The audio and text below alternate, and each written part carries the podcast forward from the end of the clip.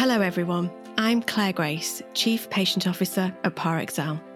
In this podcast episode, we turn our attention to improving rare disease drug development.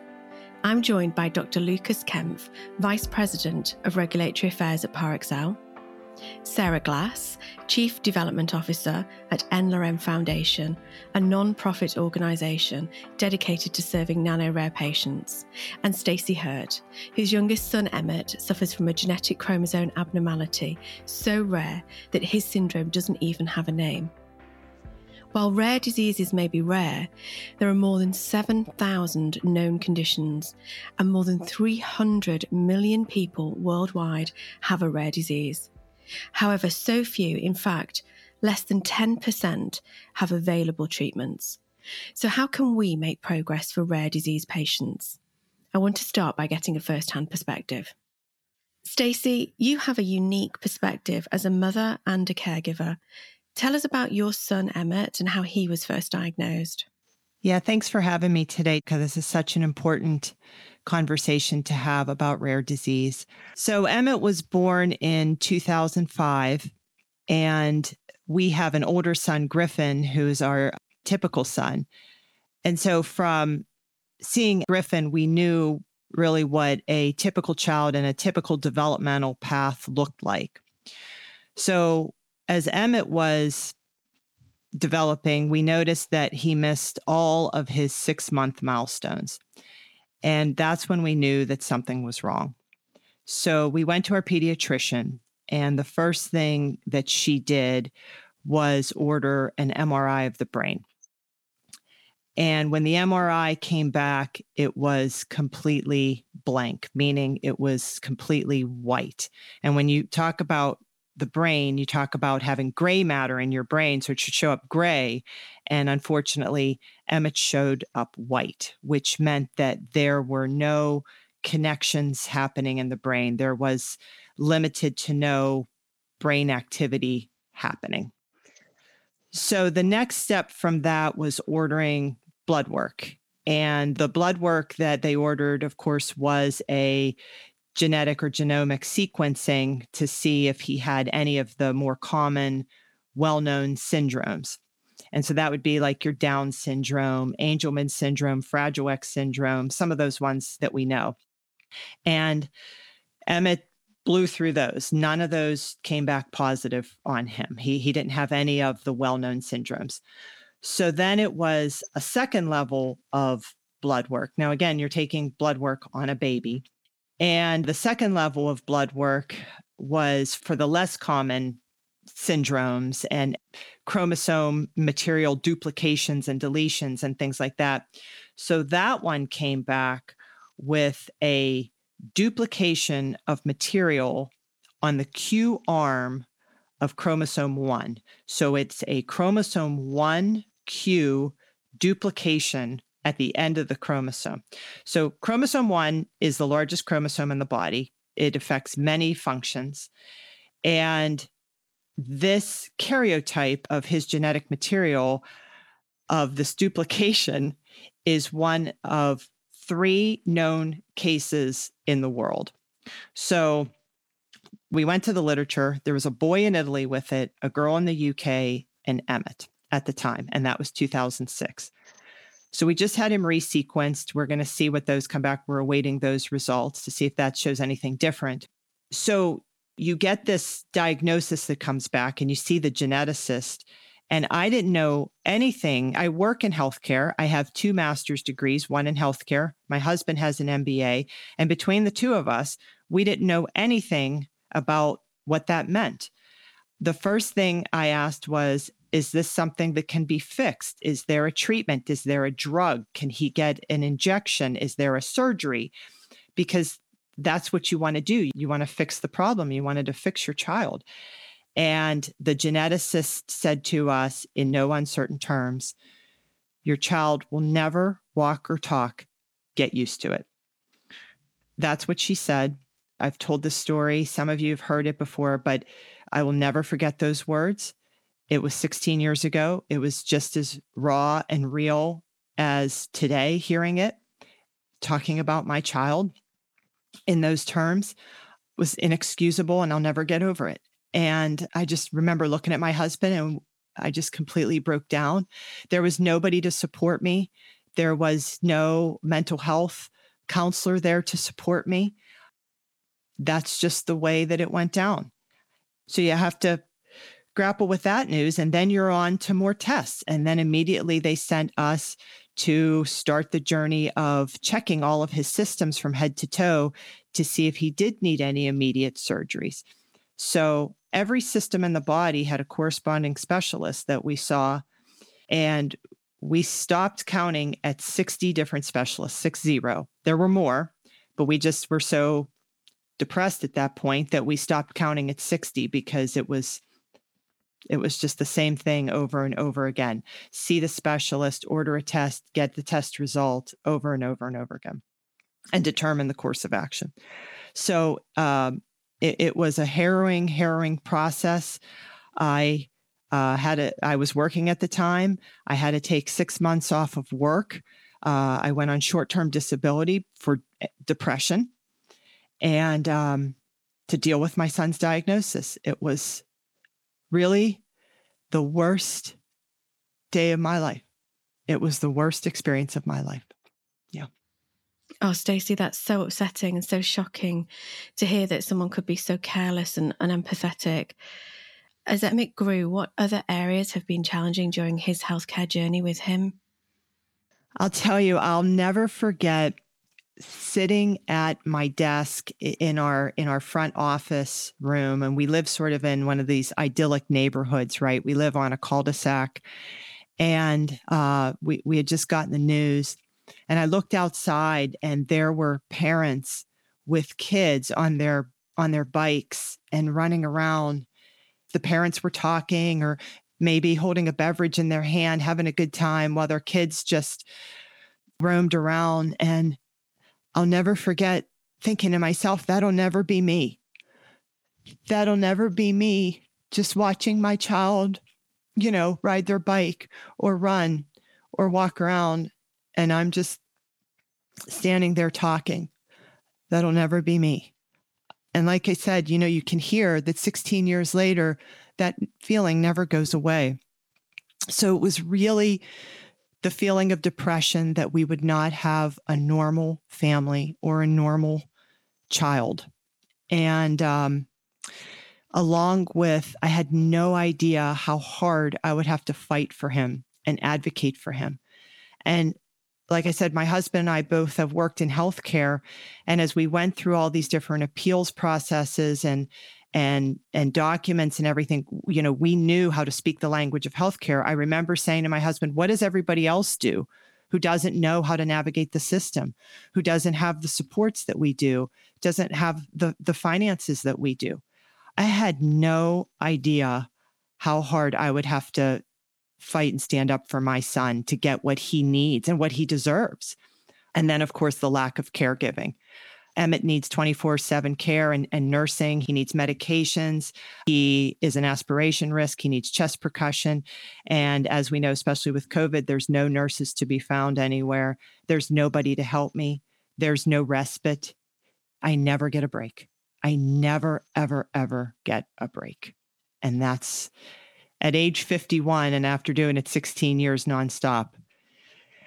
I'm pretty burned out he's a permanent baby. That's how i try to explain it to other people is i say remember when you had a baby and you were doing laundry all the time and you were changing diapers and you were lifting them feeding them? That's my life and that will always be my life. That will never change. I have a permanent baby who i have to do all of these things with except that now he's 95 pounds so I'm trying to lift 95 pounds, you know, off the floor, not just swaddling or cuddling a, an infant. You know, my infant is 95 pounds, and that's the best way to describe it. Yeah. That must be so, so difficult. And I know that you've worked so hard over so many years to try and help Emmet. You've shared that there's not a specific treatment for Emmet's syndrome, but were any treatment options, even clinical trials, ever presented to you to help care for Emmet? We were looking for sort of this cure all, right? This panacea that would fix him. And unfortunately, to date, we have not seen that. We saw a developmental pediatrician early on who sort of specialized in special needs or rare conditions. And he said that eventually there would be stem cell research that would help maybe repair this sort of mutant DNA. We haven't seen it to date. I am still hopeful. I, am reading all kinds of good things about stem cell research, repairing sort of acute conditions. And I'm sort of hopeful and optimistic that this stem cell research will evolve to a point where it could help Emmet 16 years later. I'm not naive to think that he's going to be able to f- be fixed, but I think that maybe there's something out there that could improve his quality of life through repairing the DNA. Other than that, the medications that he takes, he has constipation, so he takes Miralax. He has motility issues, so he takes flax oil. He takes fish oil maybe for brain development, but these are all sort of, you know, things to to treat different aspects of his condition. But to treat the condition itself and dramatically improve his quality of life, no, but and I remain hopeful that in my lifetime that I'll see something that will be a breakthrough for Emmet. That's what I'm living for. And that's what I'm praying for, quite frankly we're really, really hopeful too that there will be a treatment for Emmet in our lifetime. But it's been 16 long years now into this journey for you, and you've obviously gained a lot of experience. What would you say to another parent who's just received a diagnosis that their child has a rare disease, or for the parent who's in the middle of the daily challenges of caring for their children? What would you say to them? First of all, I would tell them that what they're feeling is normal. The emotions, the feeling of isolation, depression, anxiety, having your world turned upside down, the rug ripped from beneath you, that those are all valid feelings. I had all of them. I still, to this day, as you can hear on the podcast, still have them. They never go away. I take medication for my mental health to, to cope with my son's rare disease. I'm, I'm not ashamed to say that and take care of you and like i said acknowledge all of those feelings and and do self-care and invest in your own mental health to deal with your child's rare diagnosis that's number 1 number 2 is i would tell a parent that they need to fight for their child unfortunately i'm just going to tell you the straight up truth is that you're going to have to continually fight and do not be afraid to press for answers that you deserve. If you don't feel good about an answer you've received and you don't understand it, ask for more clarification. I don't understand. What does that mean? Where do I go now? Who can I talk to about that? And that's tough. None of us want to be the squeaky wheel, but I have learned to become the squeaky wheel over the years because that's the only way that I'm going to get anything done. And it's for my son. So Nobody else is going to fight for your child but you. You are the person that is going to be their champion and their voice. My son is nonverbal, so I am literally his voice. I will always speak up for my child. And so get on your best game face because the system is not at all set up for children with special needs, children with rare diseases who turn into adults with rare diseases. The supports are not there, and you need to create the supports and you need to craft your own journey. It's such a difficult journey people have to travel, isn't it? And and while everyone is different in their presentation in rare diseases, there are millions of people around the world with a rare disease. What's your hope for them and for their caregivers? I speak to some people in the rare disease community, and unfortunately, there are still so many undiagnosed rare diseases. As difficult as my journey has been, at least I know what I'm dealing with. At least I, I have a, a diagnosis of a chromosome abnormality with a syndrome that, as you said, doesn't have a name, but at least I know what I'm dealing with. So, my hope, number one, is that people who don't have answers get the answers that they deserve because I can't imagine just having something and you don't know what it is or why it is. It's tough enough for me. I go around every day wondering, what did I do wrong in my life that my son has to suffer, that my son has this rare disease? I did everything right. I was an athlete. I took care of my body. I exercised and this happened. And and I came to understand that things just happen and life isn't fair, right? The old cliche, life isn't fair. But my hope is that research can help resolve some of this unfairness and that through drug development and, and through life science innovations that those of us that life just happened to that we can get some help that we can get a treatment that will improve quality of life. Uh, my son works so hard every single day. And as hard as i work he's working 10 times harder to be his best self. And so I would hope that there will be some research breakthroughs that are going to help make his life just a little bit easier and better and happier for Emmet.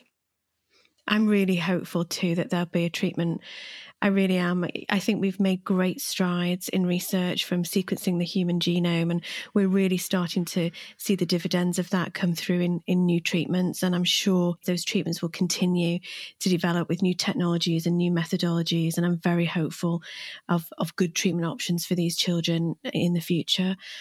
We've talked a lot about the challenges with caring for a child with rare disease, but beyond his condition, tell us about Emmet today. How's he doing today?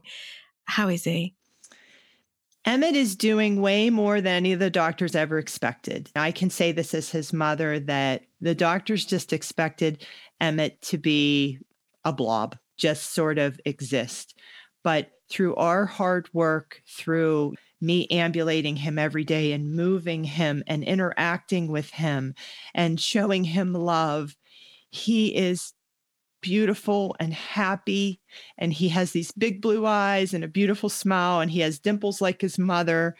And we just had Valentine's Day together and we cuddled, and he looked at me and he knows that he's loved by his mother and his father and his family and every his nurse and everybody who cares for him and he is happy he doesn't seem to be in pain and he's doing great. He's working hard and he inspires me and everybody around him to be our best selves. And I'm so grateful to Emmet. He's made me a better person, he's made me a better mother. He's given me a much better, broader, richer view of the world. So thank you for asking. He's doing fantastic. Thanks so much, Stacy. It's great to hear that he is doing well. And I can agree with you, those blue eyes are absolutely beautiful. Thank you for sharing your story today and, and for telling us how Emma is. Stacy, it's really appreciated. Thank you. It was an honor. Stacy's story is one that millions of parents and caregivers around the world are facing. And like Stacy, many of those have nano rare diseases that are unique to only one or a few known individuals. So, what research is being conducted to help bring new therapies to those with rare disease? Next, we sit down with Lucas Kempf from Parexel and Sarah Glass of n-Lorem to give us this insight. Hi, Lucas. Hi, Sarah. Thank you both for joining me today. Thank you for having us. Yeah, thank you for having us. Stacy's just shared a really profound perspective about the immense challenges that parents and caregivers have with caring for their loved ones with a rare disease. And like Stacy, we know one of those struggles is finding answers related to diagnosis and treatment options. What are some of the considerations for conducting and accelerating rare disease clinical trials and studies? Let's start with you, Lucas. Thank you. That's a great question. One of the things that we've found in rare disease drug development is that the patient support groups play a pivotal role in not just connecting the patients once they got a diagnosis with the proper medical care and also the support of other people who are struggling with very similar issues, but they also have been providing fairly sophisticated programs where they develop their own natural history studies, which end up providing the platform for many of these rare diseases in order to have clinical trials. Unfortunately, with rare diseases, we don't know a lot about how they progress, what the variability is from patient to patient, and what is the best way to measure these changes in a way that you can conduct clinical trials. And to just add to what Lucas shared, you know, ultimately the engagement with the patient community needs to start early. So I think really and truly understanding what are meaningful outcomes, what is a meaningful change in a patient and a caregiver and a family's lives is so critical to really position, you know, drug developers and anybody interested in therapeutics and helping these patient populations to really be working towards a common goal. And you know, aligning the endpoints really with regulatory expectations, but also these meaningful differences in patient lives is, is absolutely critical. Sarah, we know that n-Lorem and Parexel recently announced a partnership. And for background for our listeners, n-Lorem is a non-profit dedicated to serving nano-rare patients whose disease is the result of a single genetic defect that's unique to only one or, or very few individuals. How will this partnership help address the needs of this unique patient population? There are a number of key success factors that really contribute to n-Lorem's ability to discover, develop, and provide individualized therapies to patients for free for life. You know, n-Lorem is founded upon three decades of experience in antisense technology. We really embed quality and rigor at every stage of the process. As we scale our ability to meet the needs of the patients, these critical success factors become more and more apparent. So these success factors, such as the ability to support the physicians and the institutions, the ability to collect meaningful data to enable the treatment decisions is really the primary goal, and also to enable aggregate analyses across these N of one patients, as well as to meet the regulatory needs.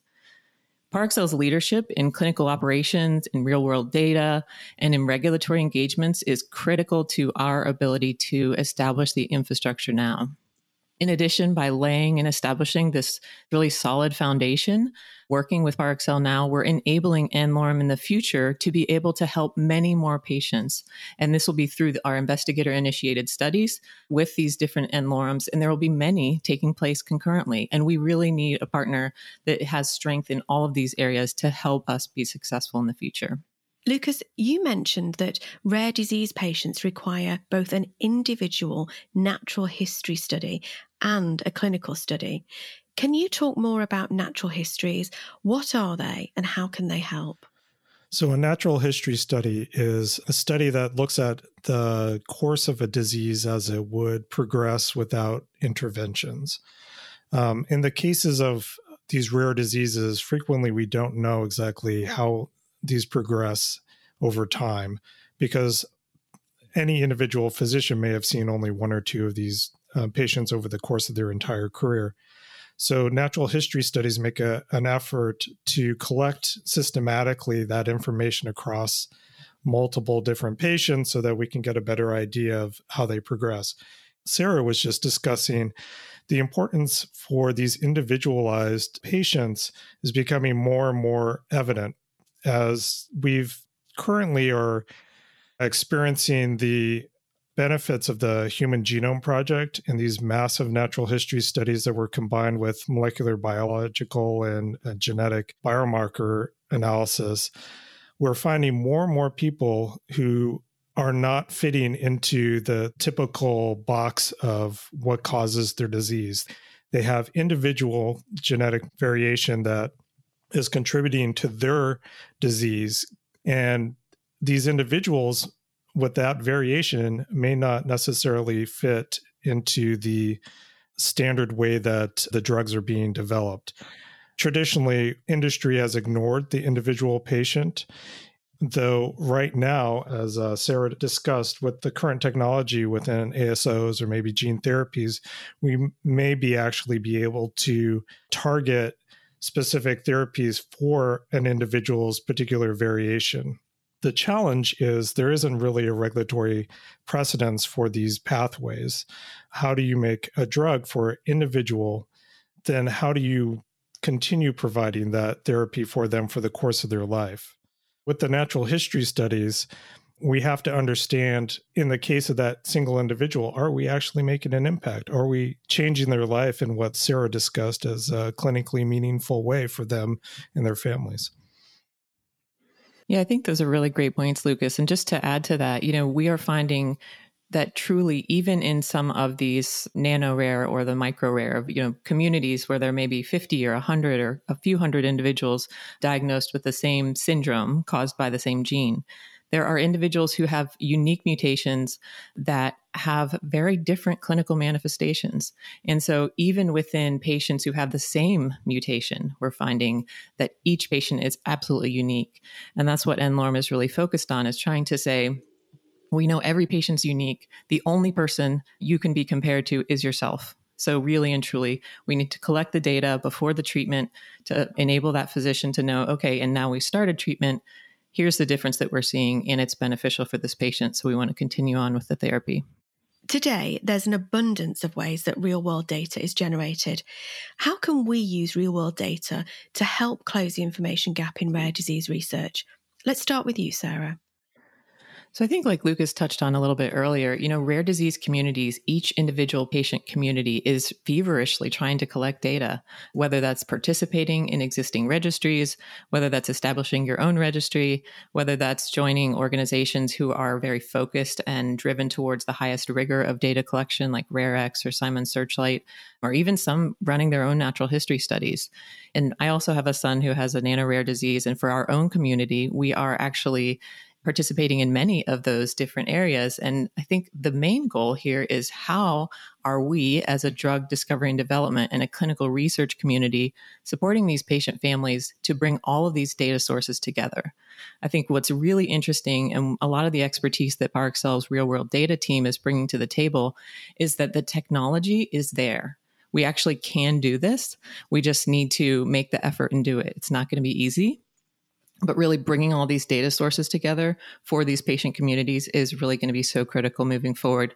And then positioning ourselves to provide that data in a meaningful way to pharma or whoever may want to use it to help that patient community move forward with therapies I agree. The medical community has made a big effort over the course of the last couple decades trying to standardize and regularize the way that we collect medical information so that it'll have a meaningful impact on patients overall. As probably everybody's experienced in the course of the last decade, at least, that their electronic medical records have gotten more and more sophisticated. The ability to share that data has become more and more sophisticated.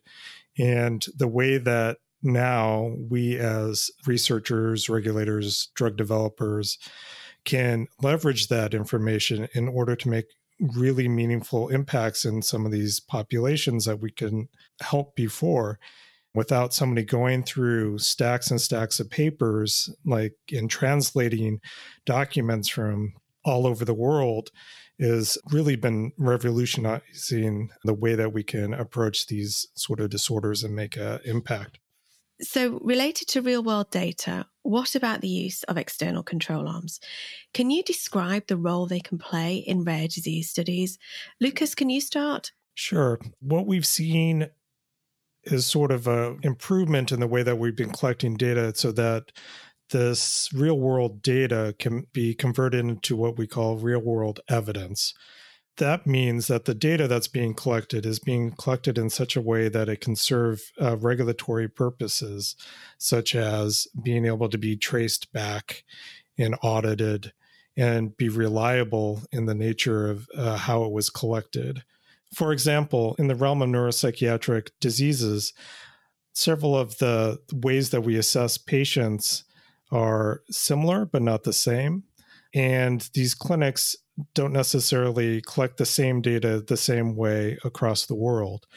So, being able to regularize that real world data in such a way that it can be used as real world evidence is a large process in which that we're hoping to close the gap as this is being used more and more regularly for approvals because every patient in these rare disease drug studies is precious.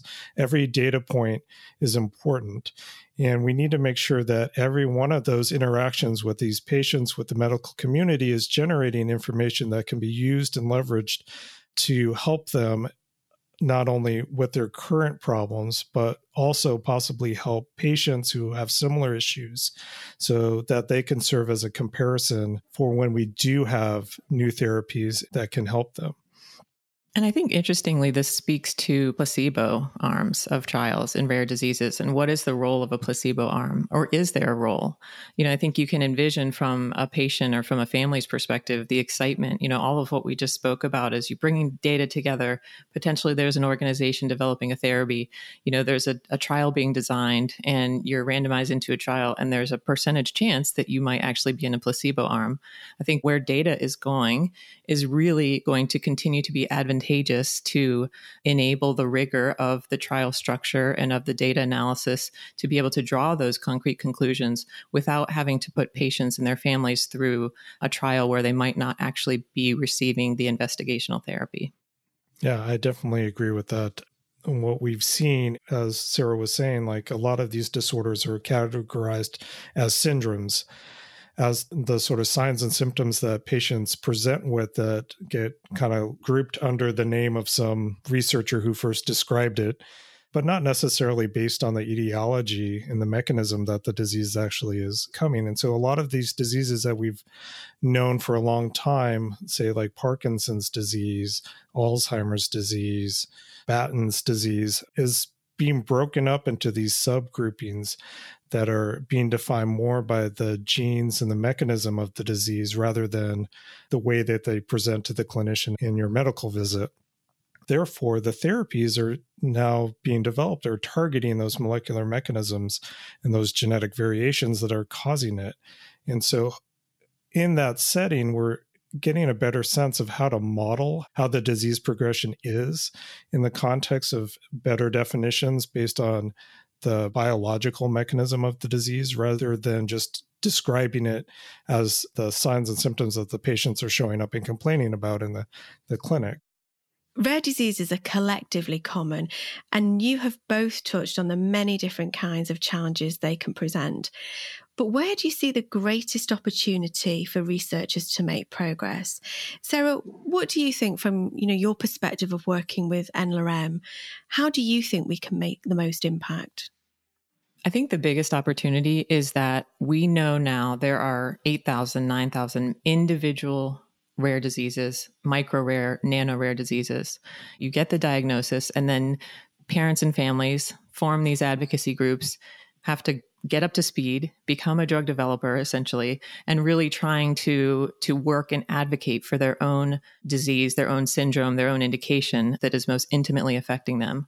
I think the greatest opportunity we have is to look across these nano rare diseases, and that's why I'm so excited to be at n-Lorem. I think the other piece really is that when we're looking across, we also need to really embody the urgency that the patients and the families feel. We're in the middle of a pandemic hopefully nearing the end. But what we saw was absolutely unbelievable. We have vaccines that were discovered and developed in these record amounts of time.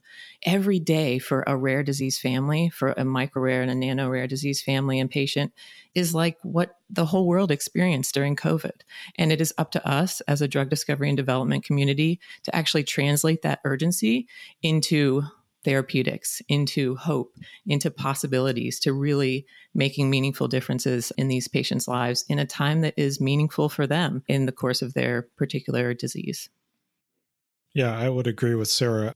The thing that I would like to add is I think we've made improvements in what patients call the diagnostic odyssey, but I don't think we're there yet.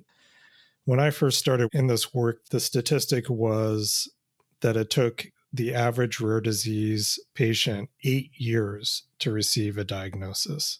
That is a very long time in the course of somebody's life. And in the course of a child's life, that's like an eternity. And what we know is 50% of these rare diseases affect children. And so we really don't have a lot of time to be waiting and trying to figure out what each person has. I think the big strides that we've had in recent times is the understanding that within the medical community, when you see one of these patients where you really don't know what's going on, or they fall into one of these syndromes that is being linked to these rare diseases, such as pediatric seizures, neurodevelopmental disease, autism, any of the learning disabilities, that those patients need to be worked up very rapidly because they may have a neurodevelopmental genetic disorder that possibly could be treated sooner and have profound effects on the entirety of their lives. I had the opportunity at one of the National Organization of Rare Disorders conferences to meet one of the very first gene therapy patients who was born without an immune system. And she received one of the very first gene therapies to replace her immune cells. And this was a uniformly fatal disorder. But this woman was healthy, happy, leading a productive life, had been able to go through her education, and was now inspiring other people in their own journeys to be able to make a huge difference in their own lives and uh, take this thing that was defining their life and making it something that was just a minor feature of their lives. Yeah, that's a really powerful story, Lucas. Thank you for sharing that. I think the the diagnosis piece is so important. You know, really working now to try to bridge that gap. Not only is there the diagnostic odyssey leading up to the definitive diagnosis, but then after that definitive diagnosis, there's oftentimes then this multi-year or however long period of time during which the individuals and the patients and the families are trying to gain the knowledge, you know, and have the knowledge and to embark on what this might look like if they're happen to be affected by an indication that isn't, you know, in development by a drug company at this point. And also, as a scientific community, what are we doing with all these diagnoses? With the whole genome sequencing, newborn screening, it's going to continue to increase exponentially over the next few years. And it's really up to us as a community to have the tools and to provide the patients and the, the communities with those tools to be able to more quickly turn that into a potential solution for their community. Yeah, one of the things that I, I think that you made an interesting point about is uh, some of these really rare variations that you pointed out that that there's even variability amongst how they're expressed in the individuals. You know, we have a National Institute of Health, but fundamentally their their research is a National Institute of Disease. They do a lot of uh, research trying to find disease causing elements, but we really haven't really scratched the surface of what is keeping people healthier. Why do you have an attenuated or less devastating course of disease for some individuals versus other individuals? There's probably already existing biological mechanisms that are helping those people towards health. And and I think like what you said with everyone starting to get their genomes done and having early childhood screening is it's providing the opportunity for us to find those mechanisms that are health promoting in these patients because the biology has already done the experiment in those cases. They've figured out a way to decrease the disease burden in certain individuals. So there's a lot of uh, hopeful information as as we progress in this area, and a lot of people who haven't had their genomes done don't know that they're walking around carrying multiple variations that are potentially increasing their risk for some sort of disease, or they're not going to get the disease even though they're carrying that variation. Those people can also contribute to this effort for us to develop these new drugs for um, these micro disorders and individual patients. It's a ultra precision medicine day that we are that we are in right now. It's a really it's a really amazing time. There's such a huge opportunity for us to to do more, to understand the data, and just to translate that into hope and to help for for the patient communities. Thank you both so much. This has been a fantastic discussion, and I think we can all agree that we're all hopeful that we're on the horizon of new treatments for rare disease patients around the world. So, again, Lucas and Sarah, thank you so much for your time today and for providing your perspectives on how we can help improve rare disease drug development. Also, huge thanks to you, Stacy, for sharing your moving story of your beautiful son, Emmet. To our listeners, if you are interested in learning more, visit parexel.com, nlorem.org, or stacyhurt.net. You can follow Parexel on social media to learn more insights from our experts. And finally, be sure to subscribe to this podcast on Google Play, Apple Podcasts, or Spotify. Until next time, thank you for listening.